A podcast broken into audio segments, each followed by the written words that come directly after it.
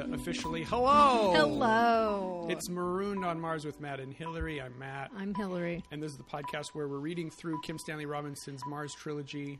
Correct. In the last episode, which is just coming out, and this episode will probably come out the day after that one, um, we just finished Red Mars. We just wrapped it up, and now we're starting embarking on Green Green Mars, Volume Two of the trilogy. the second volume, um, and it's very exciting.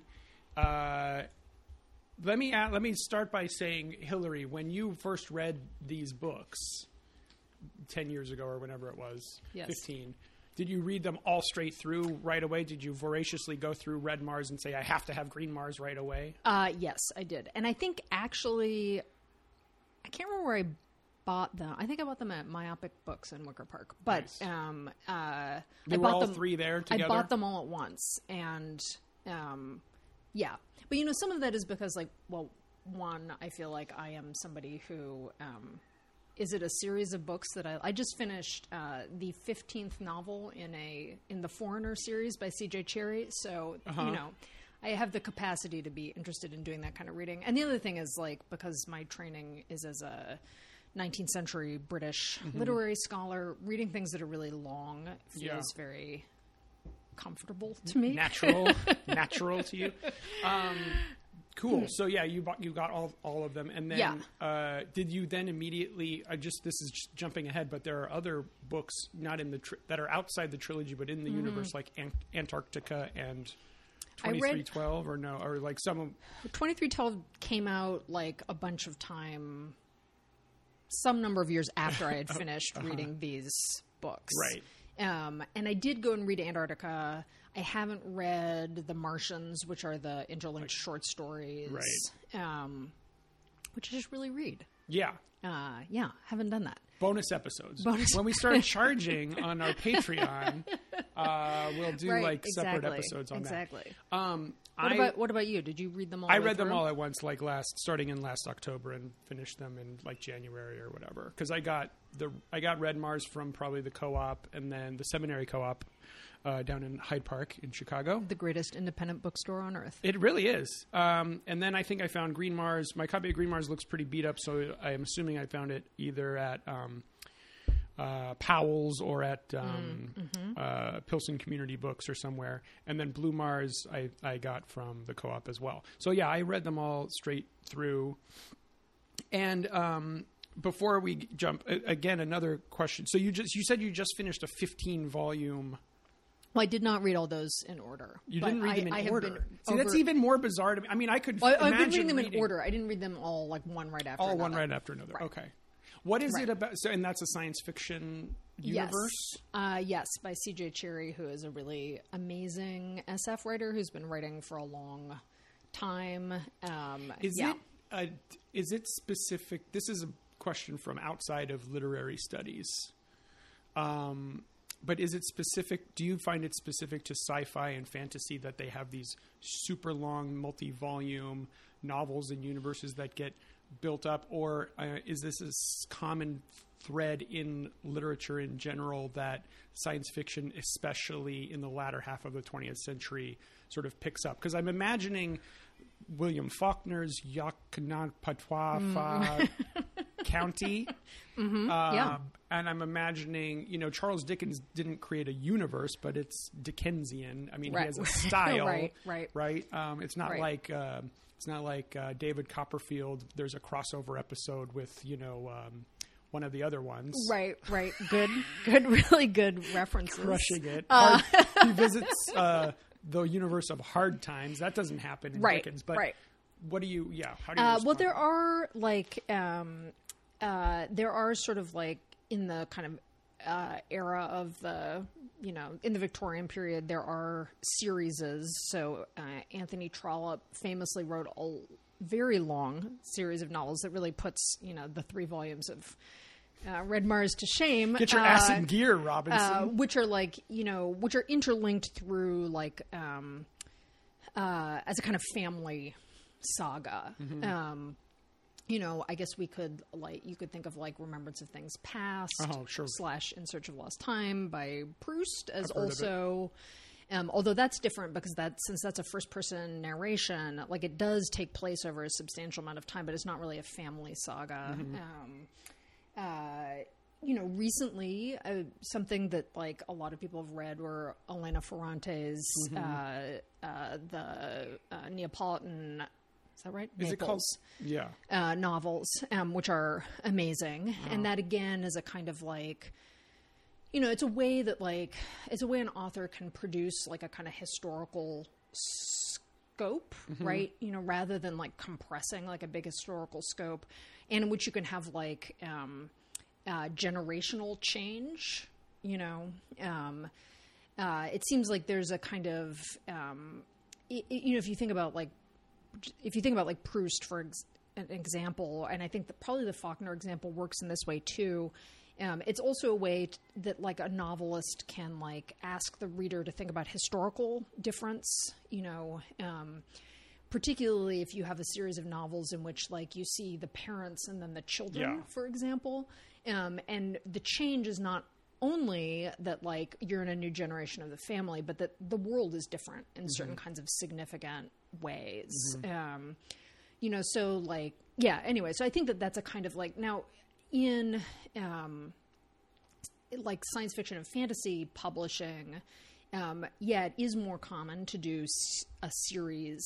Um, I think actually, like an ultra long series, like those uh, C.J. Cherryh novels, um, which are very like tightly, like really like uh, you know, one ends and the next one begins like you know maybe two days later. Yeah. Um, like that's a that is like a like uh, despite like the fact that like in science fiction and fantasy like the universe the like the place in which the novels are set and all of the rules that go along with that place despite the importance of that like it actually is a really hard authorial feat to write a super long series because obviously if you want readers to come in like if you don't want to make it so that everybody has to start with the first book you have to do a certain amount of exposition in each one but you also don't want to lose the people who have been faithfully reading every volume of the Foreigner series. Um, and I think that's a really hard kind of authorial task. Um, I think you see that less often.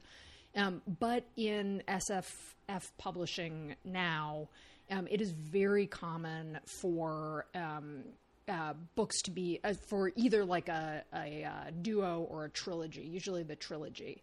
And I think this is a publishing thing where, Yeah. like, rather than letting people actually write a more extended novel, um, an idea that often is really a novel length idea gets broken up into three different volumes. Yeah. Um, and like you know on the one hand there is a kind of pleasure like if you read you know i mean and in romance publishing for example Yeah. Series are very long Yeah. right um and often like uh my friends who uh like work on and think about like romance as a genre told me recently that um like in romance novels the way a series will work will often be that like um, minor characters from one volume then become the major characters in the next volume Right. and so like in serial in romances that are written in that way like there'll be tons of characters in each volume because like essentially like you're generating all of the spin-offs and you have to like produce some kind of interest around the next the, the couple who will be like the focal point of the next one Like Ant Man and the Wasp. uh, like ant-man and the wasp exactly I'm a guy. You have Yeah, to I know, explain exactly. things in comic book Uh, yeah. terms for me. Uh, Uh, no, yeah, sorry to right. interrupt. Well, like I mean, you know, I and, and in some ways, like that's yeah, that's how like the the quote the Marvel Yeah. universe works, right? exactly. Um, it's how like comic books Yeah. traditionally work, Yeah. right? You know, although I guess you know, like comic Well, I wonder if I wonder if the romance industry is taking a page from the comic book industry, or if or if they're just a parallel de- uh, developments in a kind of yeah. I think it's a parallel, Yeah, but romance probably. is a much bigger. I mean, you know, despite Yeah. the fact that our world of you know movies is Yeah. dominated by comics, romance is like the biggest Way big, genre, um, and and actually, I think the biggest publishing category of all, like Yeah. by far, Yeah. by far, Yeah. um, and still in like uh, you know not just I mean you know not just in like electronic form, but like in book form. I have a uh, two former students who are also friends who do a podcast on romance novels called Womance, It sounds Uh, great. which is W H O A exclamation point Mance. Whoa, Mance. Whoa, Uh, anyway, they're hilarious and those are really good. Well, Um, check out Womance. Yeah, you should check out Womance. I mean, and actually, I mean, romance publishing is really is super interesting. And Yeah, romance novels sound- are for me weird to read, and Yeah. Mm-hmm. they're like not my thing. But also, yeah, it's We- great to hear people who are engaged with that uh, I worked a couple talk about it. I worked a couple of events at the seminary co-op that had multiple romance writers, Hmm. um, and like panels of them, and they're wildly popular events. And then you hear the folks talk about them, and it's really fascinating, just the kind of way people got into it, into writing Right. it, and then. Um, the kinds of stories that they're telling and uh, the scope of the, yeah the scope of the industry is really incredible. It's And like- people came to people driven like hundred miles to go to that event. yeah, oh, like there's a huge right Yeah. huge romance fan culture. Um, yeah, I think that's really interesting. I mean, it's particularly interesting because, like science fiction and fantasy right now, um, there's a real interest in romance publishing. I gather in um, uh, diversity, both diversity of Yeah. representation Yeah, yeah. and diversity of authors writing. Um, uh, which is particularly interesting in romance because uh, romance is much more generic, like bound to a really particular generic form, right? Mm-hmm. Like romances are all the same length or roughly the same length. Like, you know, the same things happen, are supposed to happen at the same Mm-hmm. points in the novel. Um, which I think is really interesting, and it's much it, it's much more bound to th those kind of specifics than like science fiction, Yeah. for example, Right. is. Although I think within some subsets of science fiction, like you do get these kind of like there are formulas, and that's how people yeah. write them. Yeah. Um, yeah, Great. Cool. Well, uh, this isn't about romance novels. This podcast. It's about uh, Kim Stanley Robinson's Mars trilogy, and specifically, this episode of the podcast is about part one of Green Mars, which is called Areoformation. So. So, very exciting. cool. We're Yeah. starting a new uh, volume, uh, a new part, and a new character. And one thing that you mentioned about uh, uh, long series of science fiction books having to reintroduce the characters every time at the beginning of a new book because you might have a new a reader come in in the middle. Something really interesting happens at the beginning of this chapter um, that reintroduces, reintroduces us to the characters that we have grown to know and maybe not necessarily love, but we've spent a whole um, book, you know, uh, pouring through their their psychologies and their actions and their conflicts. right, right. And now we get reintroduced to them in a completely defamiliarizing way Yes. through a brand new character. through a brand new character, um, through the eyes of a child, yes, to whom they are just like, you know, old, They're old, turtle old people. They're turtle people. they're so old that they've become turtles, right?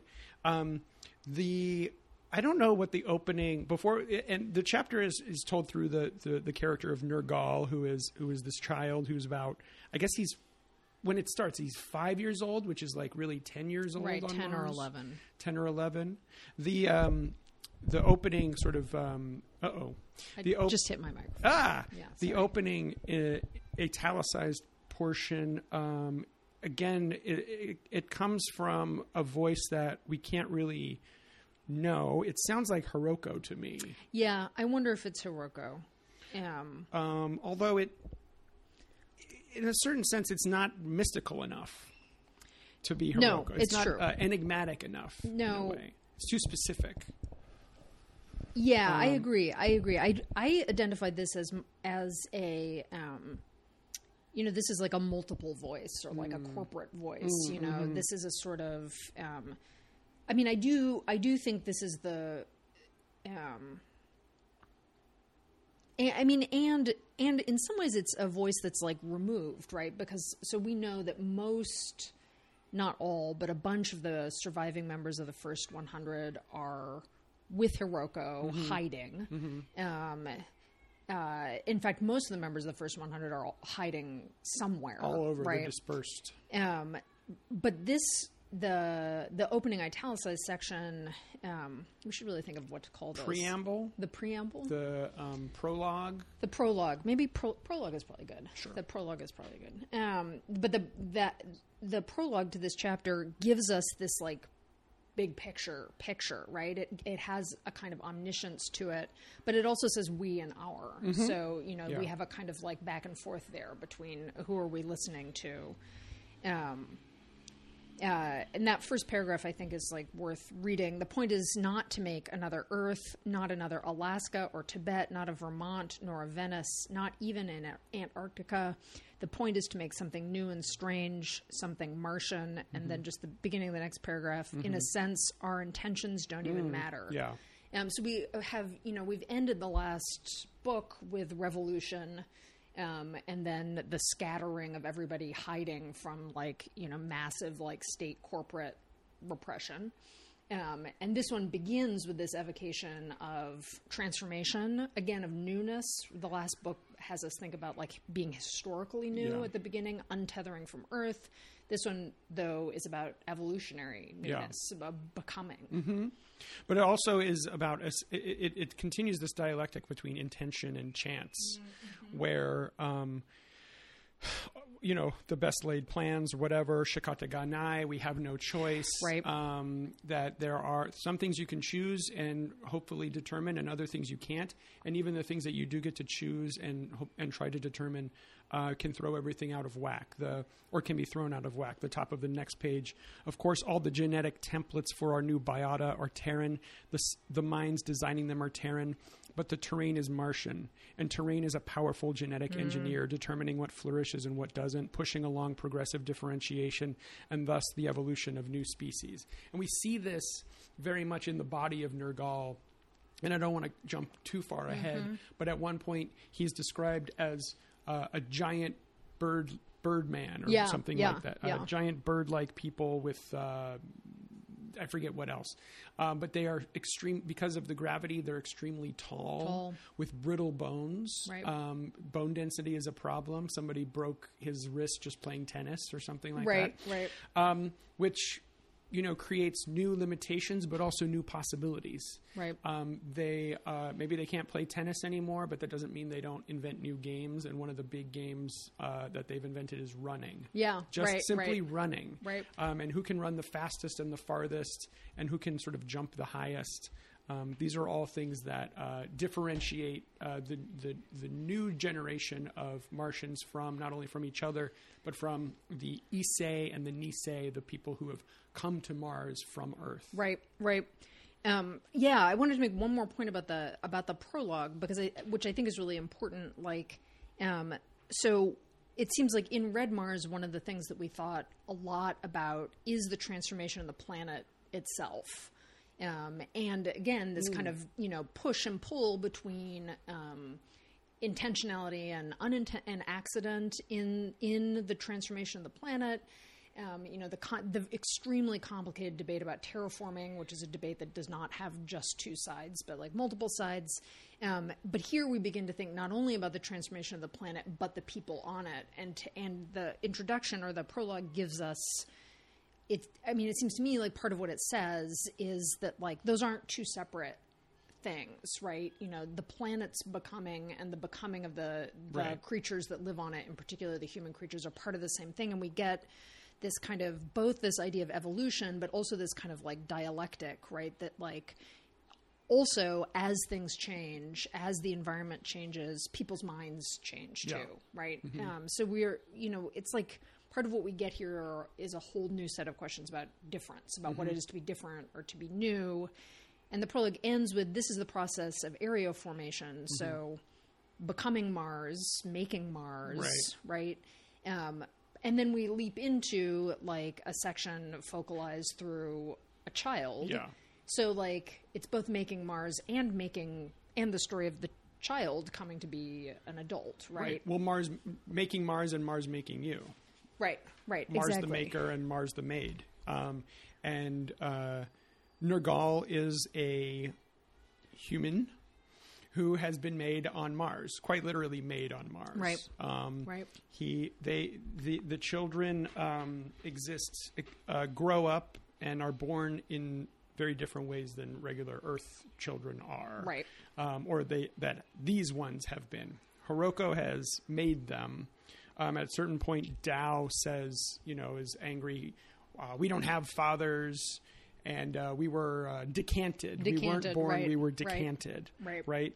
Um, Ectogenesis. and just yeah ectogenesis and just this way of creating new human life implies a completely different relationship to of the children to themselves to each other to themselves and to their quote Right. unquote parents or elders Right, right. And in this chapter, we see not only we only, I mean, we only learn bits and pieces, mostly through what Nirgal overhears from older people talking, and then a little bit through what we learn about his like. Um, you know his kind of cognitive and physical abilities right we only learn these kind of bits and pieces about like what exactly like Hiroko planned or didn't plan in the making of this right these early generations of Martians. Um, but the chapter also leads us through um, a set of questions about how, not just how, like, um, uh, the biological being of humans change, but also how culture is changing, right? Because the kind of uh, beyond the fact that these children are um, the uh, you know products of dec- decanting, as Dao says, um, they also and beyond the fact that like um, although in some cases they do know who their fathers are, and the idea of who your father is becomes a really powerful one. So Jackie is you know john boone uh, John Boone's daughter, and you know, like quite enthralled to the idea Yeah. of being John Boone's daughter, little as she seems to know about John, or maybe even care Right. about John Boone. Um, but we also get this whole because of like the kind of weirdness of their generations, right? So Nirgal is younger than Jackie, but he's her uncle. uncle i think yeah Um, one of the things that we get in the chapter is this whole kind of like um, uh, se- seeing the concern on the part of the older people about incest, right? Um, Maya is like disgusted by the idea that these children, or at, at at that point, I guess, like you know, tw- they're tweens, basically. Sure. She's disgusted by the idea that they might have sex with each other Right. because they're related. Although for them, like relation, blood relation, and generation seem to be something quite different than they are for us. Hiroko also encourages them to like think like you're actually going to find like the people you love the most uh, are going elsewhere others but she encourages them not through like a sort of like anti-incest incest taboo argument but through Right. the idea that like you can only tr- you know the truest love is for the other for Right. someone who will remain other to you whereas they are all like so closely entwined with each Yeah. other It's Um, interesting to think back to Red Mars, and I like the fact that we now have a whole second volume because it, there's, you know, it's in dialectical, it's in dialogue with Red Mars, so you can like you've got something to compare it to, and in that regard, like it's interesting to think back to Maya and John Boone's relationship, where when when John Boone decides that they should get married and Right, like be right. married for a thousand years, basically. That that would be a true marriage is like right uh, falling apart, coming back together again, relearning the other person constantly, and being in a constant state of surprise and adaptation. Right, right. Or the, you know, if we think about the like um the Frank John relationship in which they, you know, like they're like brothers, Yeah. right? Um even though they're not actually brothers, but they enact these, you know, they enact like Cain and Abel, right? I Right, mean, they enact these like, you know, um, kind of myths or stories or cliches or received wisdom about Mm-hmm. how brothers treat each other, right? About the rivalry Mm-hmm. among sons, um, and yet they're not genetically related. You know, so so here we have the kind of like this sort of flip into something something else, right? Another side of Yeah. this, and I do think this is one of the it's one of the parts of this chapter that is like you know. Um, is really deeply estranging. I Yeah. mean, not only because like we're suddenly concentrating on a generation of people who find who think that like the people we care about, the first 100, are weird yeah. and old, and like Maya is like a horrible hook nosed Yeah. monster. She's the bad witch.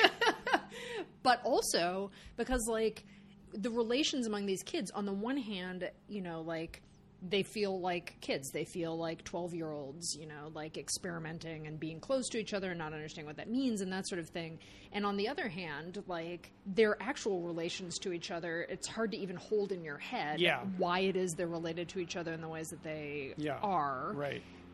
and yeah, I mean, like the sort of like Nirgal's love for Jackie feels like you know it's it's hard to think of that as like, but this like just makes sense. It makes sense Mm-hmm. to them. It's like perfectly normal to them. You know, Well, I mean, one one of the ways, and maybe we, uh, so uh, one thing I wanted to bring up is just on that almost the very first page. It's actually the fifth page. We get the image of these three core characters from Red Mars through the eyes of Nirgal, and of course they're Doctor Robot, the Good Witch, and the Bad Witch. Yeah. and it's up to us for the, at least these first few pages to figure out who who he could possibly be meaning when he talks about Doctor Robot, and of course that's Sax, and Yeah. it's delightful. He's this is actually what endears me to Sax yeah, quite a bit. Yes, this is like um, Sax is this book. becoming human. yeah, is his interaction with these children, and uh, and then the Good Witch is Nadia because Of she course. lets them go outside and build. and they learn the joy of tools Absolutely, and uh, the Bad Witch is Maya because she yells at them in Russian all and wants long. them to teach math. I mean, part of what's so great And about she, it like you're getting such a bad education. Right, you need if you just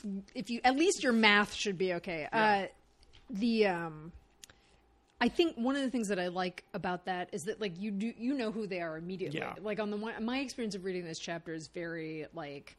Um, going back to it, I really, really enjoyed it. But the first time I read it, I remember feeling like, "Oh, I don't want this. I don't want this. I want Ah." to just like be with these people who I like Right. and like find out, you know, and they are obviously rational, and this child is not rational or something like that, you know. But like uh, this time reading it, I thought like it's so pleasurable that like you know immediately who those three Yeah. people are, and also you know it takes us back to like, and when we were talking last time, we were talking about like. You know, do they fit into these kind of like oppositions? Are Oh, they yeah. archetypes? Archetypal, all of yeah. those kinds of things, Yeah. right? And you know, and here, like you know, through the eyes of a child, you're like, yeah, okay, they they kind of fit into a set. Of for a child they absolutely do you know and and i think this this opening uh, half of this part does a really amazing job of putting you into the eyes of a you know letting you see the world through the eyes of a Yeah. child Yeah. and it's a really great refreshing way to defamiliarize those characters that we're so familiar with and bring us into the world in a completely new way. Whereas early like in red mars we're we're profoundly defamiliarized to the the planet Mars and to what it's like to be on it and to try to negotiate this new socio-political space uh, among these people that we we adults you know. Um, here we're being defamiliarized from that original Right, position right. that, that we'd spent 600 pages Right, getting familiar with the last time so it's a really clever like writerly thing to do I agree, and I feel like it performs this really amazing.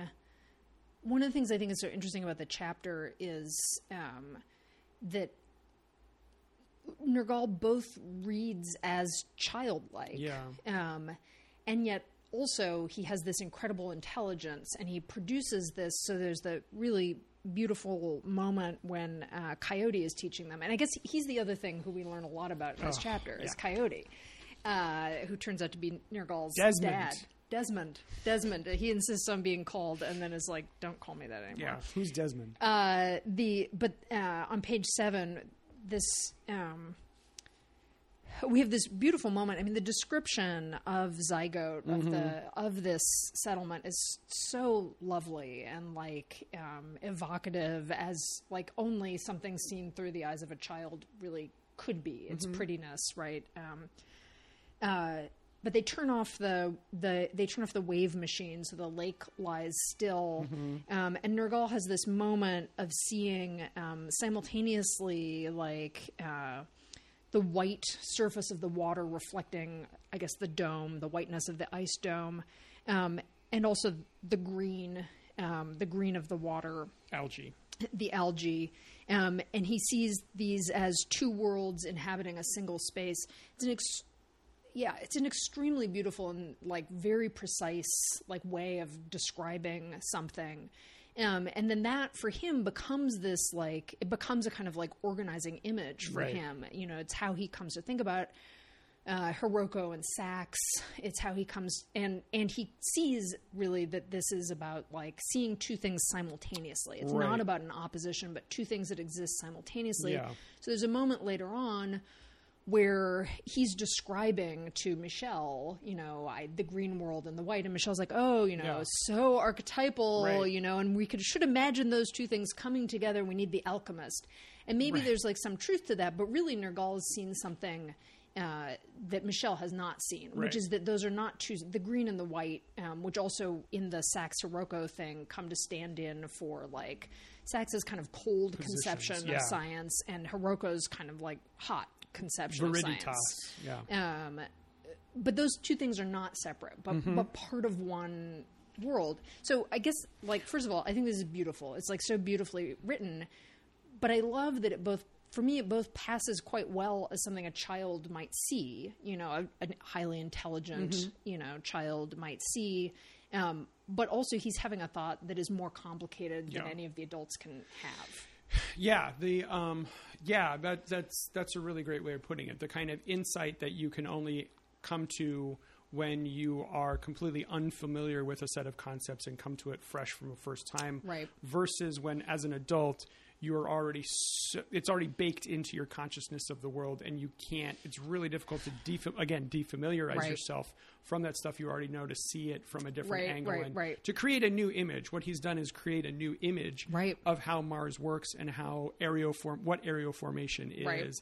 and what life is and what science is all together, right? Right. And And- and, the way that um, I, was gonna on page nine, I was gonna uh, read this part that Hiroko says about this seashell, and I was gonna try to find it a parallel thing that I think is happens in Red Mars that Sax says as well, which I think also crystallizes kind of what you're saying is that what Hiroko says on page nine is not that far away from what Sax says on the ship on the way out when he basically explains to Anne, you know, this is life, this is science, things are going to change, Right. we're going to change it just by going there. She says, Look at the pattern the seashell makes, the dappled whirl curving toward inward to infinity. That's the shape of the universe itself. There's a constant pressure pushing toward pattern, a tendency in matter to evolve into ever more hmm. complex forms. It's a kind of pattern gravity, a holy greening power that we call viriditas, and it is the driving force in the cosmos. Life, you see, like these sand fleas and limpets and krill, although these krill in particular are dead and helping the fleas, like all of us, waving a hand like a dancer. And because we are alive, the universe must be said to be alive. We are its consciousness as well as our own. We rise out of the cosmos and we see its mesh of patterns, and it strikes us as beautiful. And that feeling is the most important feeling, important thing in all the universe. Its culmination, like the color of the flower at first bloom on a wet morning. It's a holy feeling, and our task in this world is to do everything we can to foster it. And one way to do that is to spread life everywhere, to aid it into existence where it was not before, as here on Mars. This is basically what Sax says. Yeah, it is. It uh, is. uh, on the thing is like where we go, we bring life, and that's our duty, and that's our privilege, and that's our responsibility to do because we are the consciousness of the universe, and where consciousness goes, beauty follows. Right. And for him, beauty is science. Hiroko says the same thing. Essentially, beauty is life for her, but life is science. Like Right. the point of science is to bring about and to further life. And the point of life is to bring about and further science, to know the world, you know? Right, right. Yeah, I mean, I, I that's I hadn't thought about how it is so similar to that moment from Sax. Um, He's the first one who says we are the consciousness of right, the universe. right, and and her. I mean, you know, and in some ways, the difference with Hiroko is her. Um, her kind of acknowledgement that this is also spiritual, right? Yes. Or that she doesn't see like this. She, here, she uses the word holy twice, and she doesn't see that as, um, you know. And this is connected to the kind of um, all of the connections in in her uh, to like Shinto, for example, right? But the um, that she doesn't she, for her there's not the need to separate off there's not the need to say like science itself can be our religion right instead she sees a kind of meshing uh, you know or that the like the holiness or the spirit of something um, is sort of like part of this kind of vision for her. Um, I yeah, I was I was just thinking two things about that. Um, one is I think that this is such an interesting. There's a kind of like this chapter is so much about um, uh, reminding us about something like wonder, right? Yeah. um, uh, which is, you know, I, I think an idea that can be kind of an overplayed idea, but but here um, here we get a very like genuine sense of the way in which like inquiry and attempt to understand the world um, can emerge out of and be driven not by the desire to know everything, um, but by the sense of like all there that all there is that isn't exactly Well, knowable, Not, right? Yeah, exactly. Not not this not the drive to know everything, but the drive to be constantly astounded that you don't know or that you Right. can't know. Right. That the the drive to become get back into a state of wonder. right and that that is something that like uh it, you know that both can be like part of like a method or a process um but is also also in excess of it you know? Um which I, I think is really like that's just like that's evoked really well in this in this chapter right? Both in that sense of like you know childlike Yeah. wonder um, but also in kind of pushing back on your thought that wonder is something like unsophisticated or naive right here like this is this extraordinarily uh, you know complicated way of understanding you know not just the world but the universe Well, it's and and I mean it it to flash forward uh, to something Coyote says is that Coyote takes great delight in being both old and young. yeah He says, Yeah. "I was born old and I'll die young," and he is always searching for the next sort of thrill. And a lot of what we see of him is being grumpy and grouchy because he's dealing with a lot of people and like having to break into moleholes and stuff like this. And he really deals with a lot of the nitty gritty of how uh, Mars and Martian communities interact with Right, each other. right. But for him, it's all just sort of pure joy and it's just constantly trying to find the next exciting moment. Right, right. Um, so he's another sort of balancing, a- another way of experiencing Mars and understanding human living together. Uh, another, uh, he emerges as a new alternative to um, Hiroko and Sax. Right. I wanted to. That's jumping jumping ahead a little bit because I, I did want to uh, flag this moment that Sax also speaks on page 15. So, one of the really delightful things is that the kids get bored with Sax, or they, they, they, they screw with him, right? He's kind of like the substitute teacher that you screw with, or something, or or just Mm. the kind of the teacher who you can distract easily and and have a fun Yeah, game with. right, right. So they they play the why game with him. They he he gives them a lesson and then they say why and then he explains that and they say why and he explains that and he says why. And he finally gets down to like physics and then he gets down to that's just the way it came out in the Big Bang. um, a- and good- you know totally and good part. which um, you know again I, I'll say it now because I'm going to forget it uh, reminds me uh, back in Red Mars of when Simon saves Anne and Anne says why did you do that? And Simon says because because because because because. You Right. can't there's no reason. It's just because right, Right.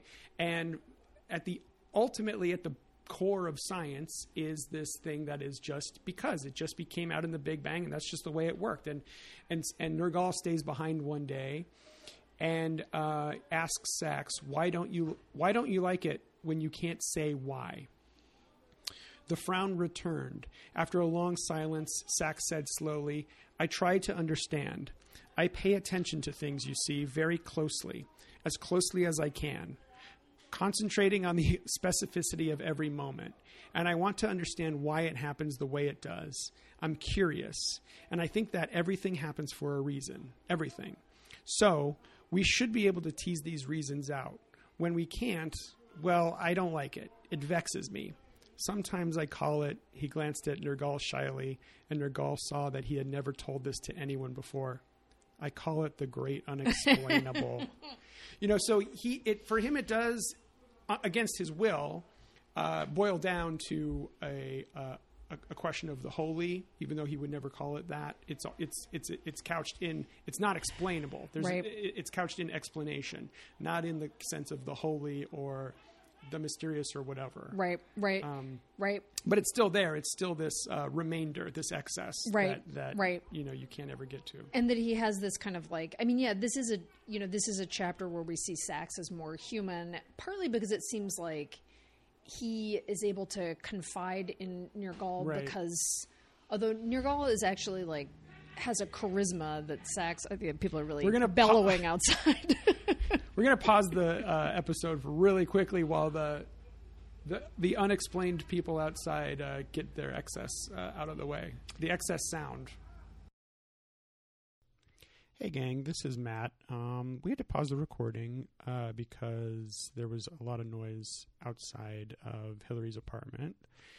And I think what we've done is m- lost some kind of chunk of uh, recording. I'm not sure what was covered in this, and it seems to only be about the length of this message that I'm sending to you. But uh, just let just to let you know that um, we're going to pick up in medias res of Hillary explaining something about Nirgal's uh, mind state, and um, oops. Uh, thanks for listening. Bye. Quality or at least you know for him like he has decided in one way or another that like human relationships are not his important relationships. And Nirgal seems to feel like human relations are quite important to him but at the same time like he he doesn't quite fit in with his little crew of kids. Um, he is a little bit on the outside. Adults look at him and see him as strange. Um, you know and some of that is about intelligence but i i feel like here it's also it's also because he's like he's not neurotypical you know like his mind actually works in different ways you know and that i mean and I- and his body works in in So, different ways There's a few things. I mean, I don't know that. Uh, maybe in the I don't know if if this is the case in later in this book or in the next book if we ever get a chapter from Jackie or from Peter or from Dao, but we certainly never get one from them as children. So Right. He's he's definitely in a certain way. There are there are many ways that he's um, uh, manifestly not typical uh, when you uh, in comparison to the other fifteen or so children. He likes to hang out with the adults. right Um, he's in love with Jackie, but Jackie's in love with Dao. So to hang out with all all of them together is kind of painful for him. So that is Right. why he hangs out with the adults. Um, he does. I will. I will agree with you. He does seem smarter than uh, many of them, although in specific ways. Um, Jackie is pretty smart in the Right. way of knowing how to manipulate people. right right no it's not that it's not that they're not smart and, Um, right. it, and it's also that they're all obviously Well, they're all hyper intelligent. right they're obviously rather extraordinary but like you know they you know they do the sort of earth to Nirgal Yeah, earth to yeah. Nirgal Mars right to he Nirgal. like he spaces out like he Right. sta- he stares Yeah. at things Yeah. his capacity for having insight i think um I think that that's marked out as actually not just like oh he's so smart, but that like he has a kind a mind that does Yeah. work differently, Yeah. and and I think it's linked to the other thing I think is so incredibly cool in this chapter, which is uh, he has like we we learn that he can tell what temperature Yes. it is to to the ex- to the degree. Uh, when Hiroko says, "Am I running a fever?" he touches her and says, "No, you're cool." And she's like, "Yes, my body temperature is always low." Um, he can self-regulate his own temperature. He can increase his own uh, metabolic rate so that he can warm himself up after nearly freezing to death. And he has a moment um, after he and, uh, has gotten like. He gets uh, soaked by a wave at the lake, and of course, because it's very cold, there's a strong danger of hypothermia. Jackie pulls him out, and they all run back to the baths. Um, and he warms himself up, and he has a moment there of thinking that he could also pass that heat on to Jackie, right? So he has these. I mean, here, here we begin to see like. Uh, it's not just that Nirgal is like a little different or Right. quirky, like that these these children are fundamentally different than baseline human beings. Just Mm-hmm. as the first 100 have become different than baseline human beings, since now they think that they can live to age, you know, 1000. 1,000. Yeah. Um, but those differences, I mean, I, I, I like how um, both like s- you know at first you can think like oh this is a small adaptation that like Hiroko probably mm-hmm. has built in or tried to build into Nirgal that you know if you could regulate you live in a super on a super cold planet. So being able to like regulate your temperature is obviously important but if we think about that as like he has a kind of control over his fundamental metabolic rate, over the rate at which his body is doing its own reproduction of itself, this is actually like a pretty intense version mm-hmm. of being like, you know, at the level of your most basic kind of living processes. Mm-hmm. Different, right? Mm-hmm. He's not, he's something he's something else, you know. And that Well, that yeah, and that Well- separates him from the people too. When they see Right. that he has this power, that Right. separates it from him from his peers. right, it, from his peers, right, they're freaked out by it too. People looked at him on page twenty-two. Is how and this section yeah, starts. and I and I think that him. that's like you know there is here the sense like we you know like with Sax you have that feeling of like this is a person who's had trouble fitting in. Mm-hmm. Um, and I think also with Nirgal, he's a person who doesn't fit in well because he has these different he has these differences, right? Um, here these differences seem to be, but we here we can think about like you know neurological or metabolic difference or physiological difference. Uh, not as deficit, but as new, as newness, right? As different in this kind of like positive, generative, opening up way, which I think is a pretty like that's an aspect of this chapter that I was just really like taken with reading it this time. Which reminded me, I was also thinking we should say something about how one of the central things in this chapter is that um, Simon dies. Yes, right. Um, and we get like from the point of view of a child who has a body very different from ours and who lives in a world where people don't die Right. except by accident uh, we get his point of view on death and his thinking like oh simon must be sick because he wants to be sick because Right. otherwise how would you get sick mm-hmm. um, oh god it's so sad you He, know that is uh, such an intense sad part of this yes, um, plants and animals die, but people don't die. Um, and even when he does die, I, I just expect like him to come back to life somehow. Yeah, even right. though you know, again, he's the character who speaks the least, and we never obviously never got a chapter from his perspective. But it did feel as if it was setting something up because of Nirgal's powers that well, Simon he can't actually be dead. right Um, Nirgal is the bone marrow uh, donor. His donor, Uh, right.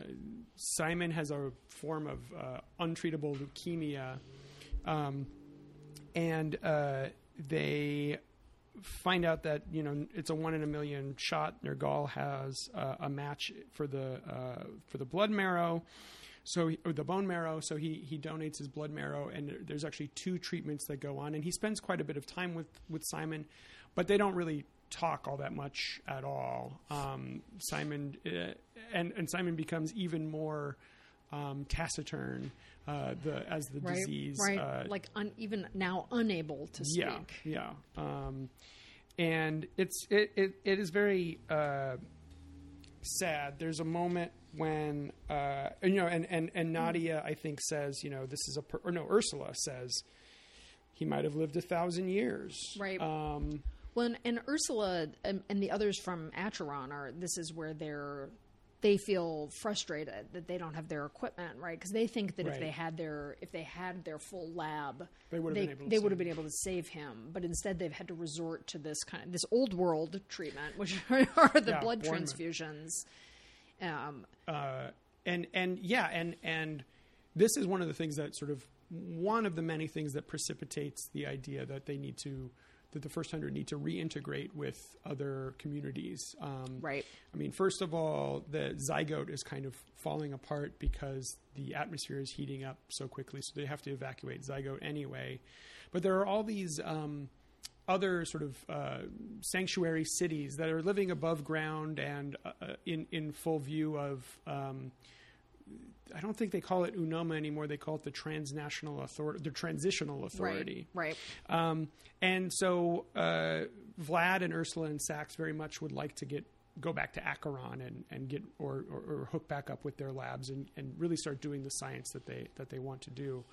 But the, the, the fear of the death um, that Nirgal uh, experiences on page 32, um, uh, he kept feeling the transfusions, seeing every moment of them, and imagining that they were that they're imagining that there had been some kind of backwash in the system, hmm. so that he had been infected with the disease or contaminated by touch alone. Why not? Or just by that last look in Simon's eye, so that he had caught the dis- so that he had caught the disease they could not stop and would die.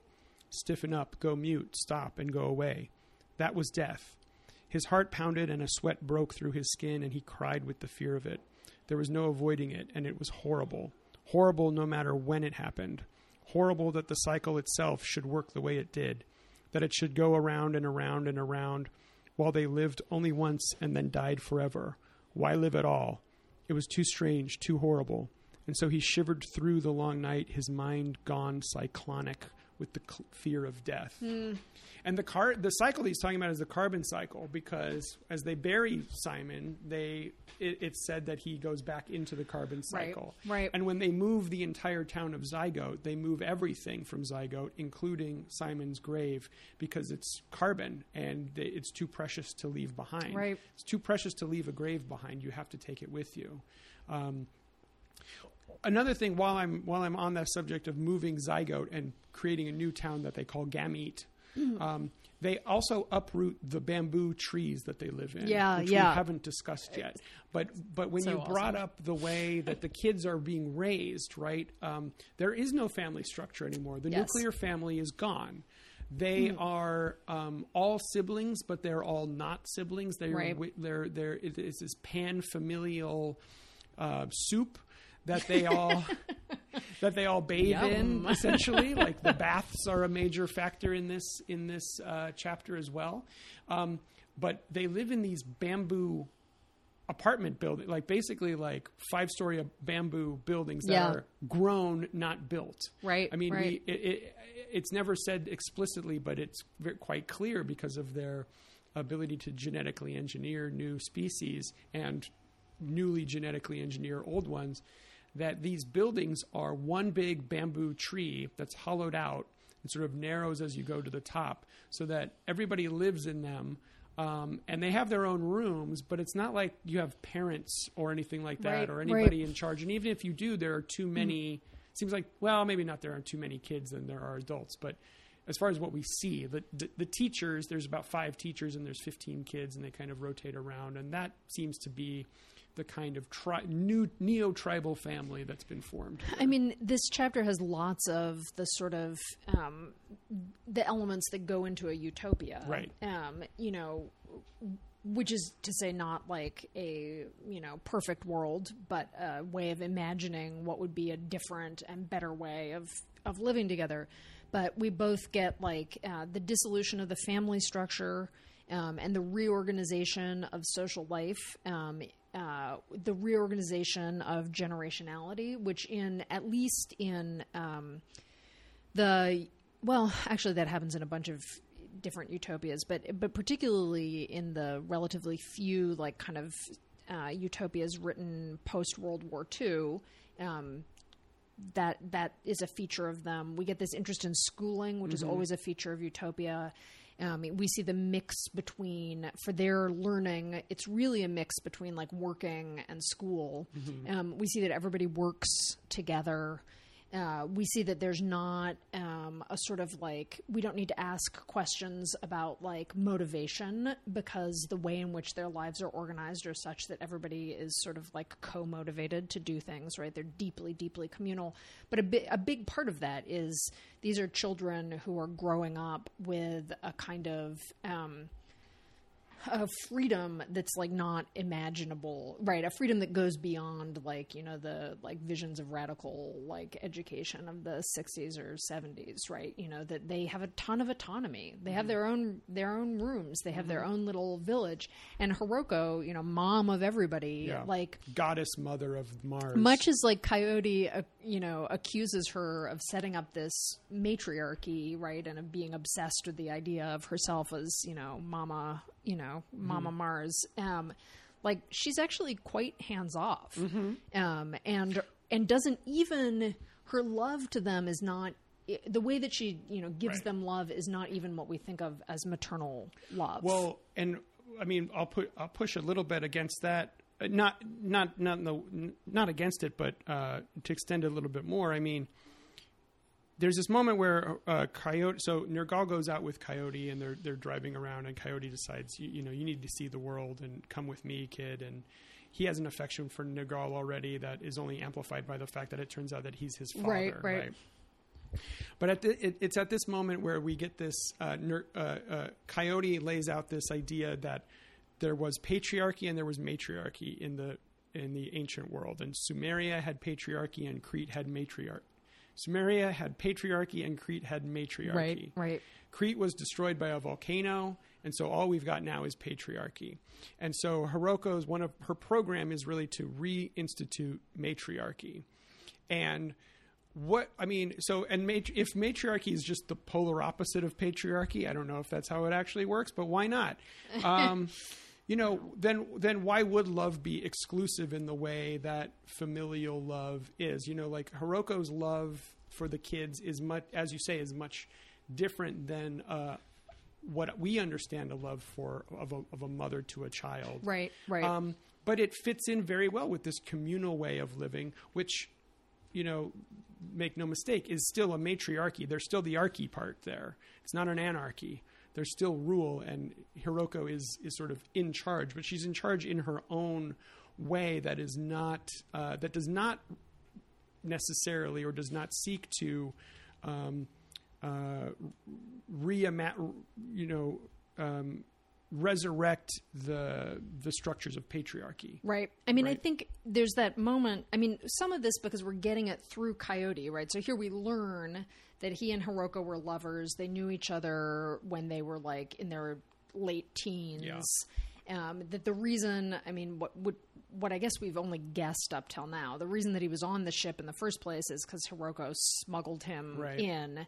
Um, uh, so uh, you know we get this through coyote's perspective he does seem to in some ways be an anarchist right he is in this chapter going around from place to place in part because he's trying to create a trade system um, in which like uh, people recognize when they are locally producing something that people in other communities aren't producing and that that can be the kind of like engine of like how goods get distributed and traded.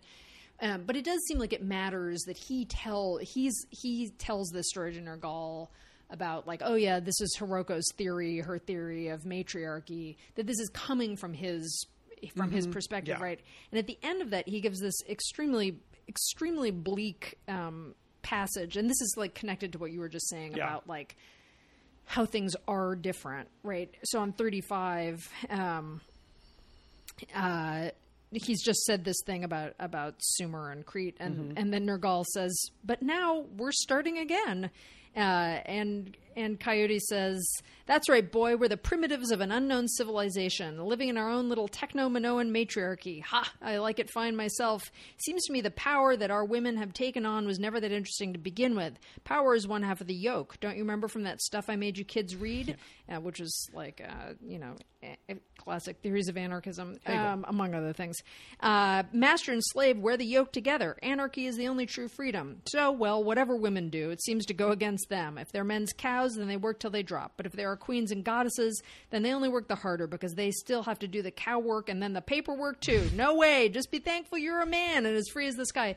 So he says a lot of things in his kind of like trickster Yeah. pose. Um, throughout the chapter that are like clearly meant to be like provocative and like he wants to disturb people and Yeah. shake them up. Um, but this is also like a really, I think if you take his analysis, if you think he's right here, this is like a really depressing moment, right? I mean, this is like a diagnosis of you know like what um, like uh, you know like. Um, whatever like liberal feminism Uh-huh. produces right it produces this situation in which like oh women are just doing both and like Yeah. the successful women are the ones who are rich enough to like hire another woman to farm out the like Oh, cow yeah. labor too right um but it but i think actually what we see i think actually what we see here is that like yeah so um I mean, matriarchy and patriarchy are probably not really opposites or equivalents. Right. Um, but it is surely the case that those name systems not only where the distribution of power is linked to biological reproduction, right, and linked to a sort of hierarchized version of biological reproduction. And one of the things that's happened in this chapter is biological reproduction is totally different, um, and not everywhere. I mean, we learn that like Yeah. post revolution, all of these people are being brought to Mars, right? There are all of these new immigrants Oh, to yeah. Mars. We learned that rather than Coyote says, you know, the first hundred, like they were mostly like, I mean, you know, they were like mostly pretty comfortably off when they came to Mars. Like they had different ideas, but the people who are being brought up now are people who are not comfortably off, right? So we're seeing more of that, like bring the laborers up to the planet. He's like, they can be bought off easily with fantasy. They can be bought off easily with like, you know, entertainments. Yeah. This is one of the first their places we get entertainments, yeah.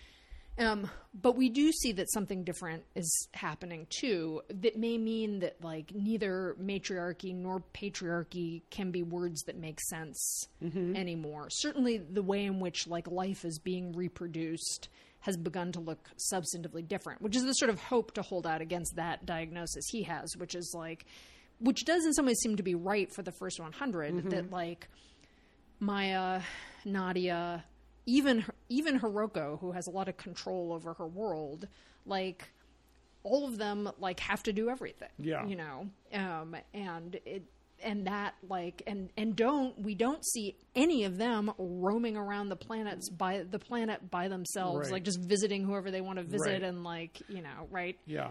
Um, Well, so but- anyway, yeah, I mean, Coyote is doing the work of. Uh, I mean, Coyote. You know, it, it's. I don't know. Maybe it's ideological on his part, in in the bad sense of ideology. Like I'm as free as the sky. Yeah. But he's traveling around in a rock, yeah, right under a rock. in a giant rock, traveling underground, um, and really trying to sort of implement this economic system that Nadia and Maya, or is it Ursula, whoever, are trying to. Uh, Vlad and Marina are working it out, and I'm trying to implement it, Right. which means I get all the grief. Right. So he has to go and sort of barter with all these people. And yeah, he gets to know everybody and see all these things and, and party and be popular. But at the same time, he's driving around all by himself in a rock Right. Right. for like huge, like weeks and weeks and weeks Right. at a time. Right.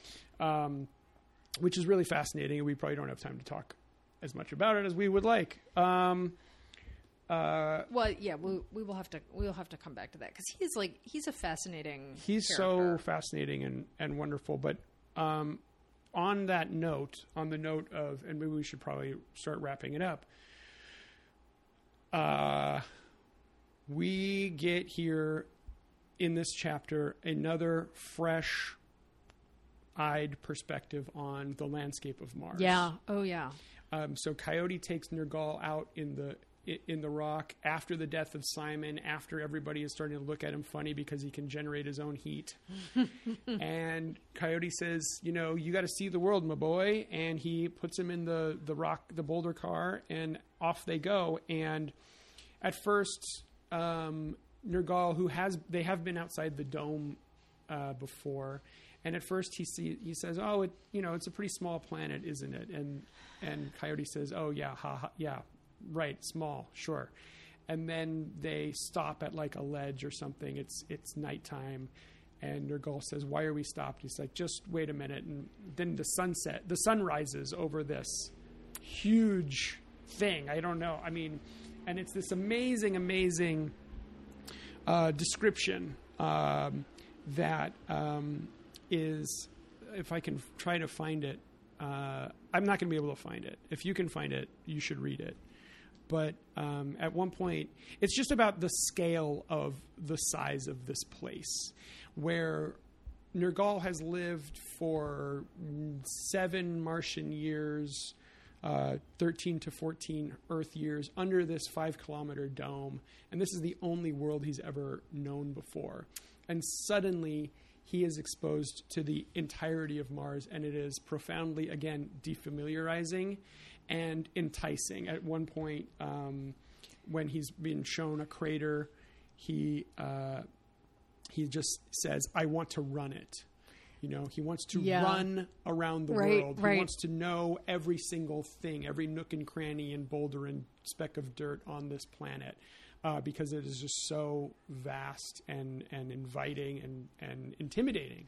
We get the great moment when the so first coyote insists that he's going to take all the kids outside and it's well the the fog blanket is still there so they won't be able to be seen from above. Um and and we have there there's also a beautiful description of how freaked out they are by seeing uh, the distant horizon for the first time by seeing sunlight Yeah, you right. know? Um, which is an amazing kind of like here's a revisiting of well this so like they've been on mars and yet they can have the experience of being on mars for the first time. Um, and then i think the part you were talking about is on 37 to 38 um, uh, bottom of 37 they drowsed as the sky on the eastern skyline turned a deep purpley blue coyote hummed a little tune to himself sounding as if he had eaten a tab of omegendorph as he often did in the evenings at zygote because presumably zygote is slightly boring Well, the For- same for Uh, faces over and over and over. yeah, right. well and when hiroko and her her little group are just keeping their days of silence they I- just silently sit together until one of them says something.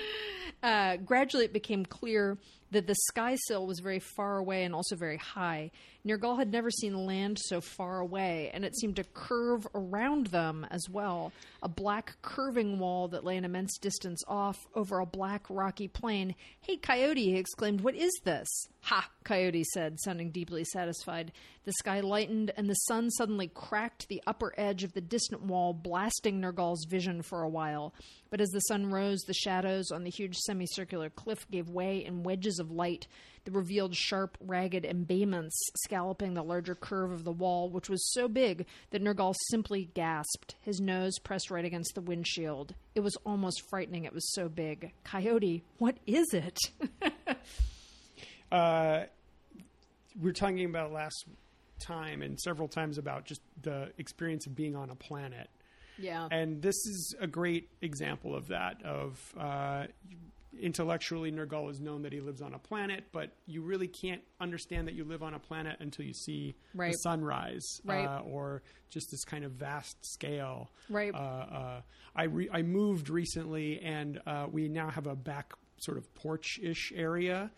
And it's very quiet. Uh, it's like I'm still in Chicago, but it's like a different city because Yeah, I moved from yeah. the south side to the north side and the back porch looks out over other people's backyards with like enormous trees and pine trees and all kinds of weird stuff and there's birds that are just flying around and it's just my been my delight the last week to just about 6:30 just go outside and start drinking beer and just watch these birds, Watch the birds. fly around as the sun sets for 2 hours and it is so delightful awesome. and pleasing and nice um, and and just uh, being aware that it's every day it's slightly different not just the tenor of the light but like the way the clouds are and the humidity in the air the way that my skin is sticking to itself and like just that kind of uh, knowingness that you know you're existing and like you're on a planet Yeah, and it's got right. forces and you're Right. never going to understand any of it it's great Well, I mean, which could I mean, we could wind up with thinking about how that that takes us back to when Nirgal has that vision of the white world and the green world.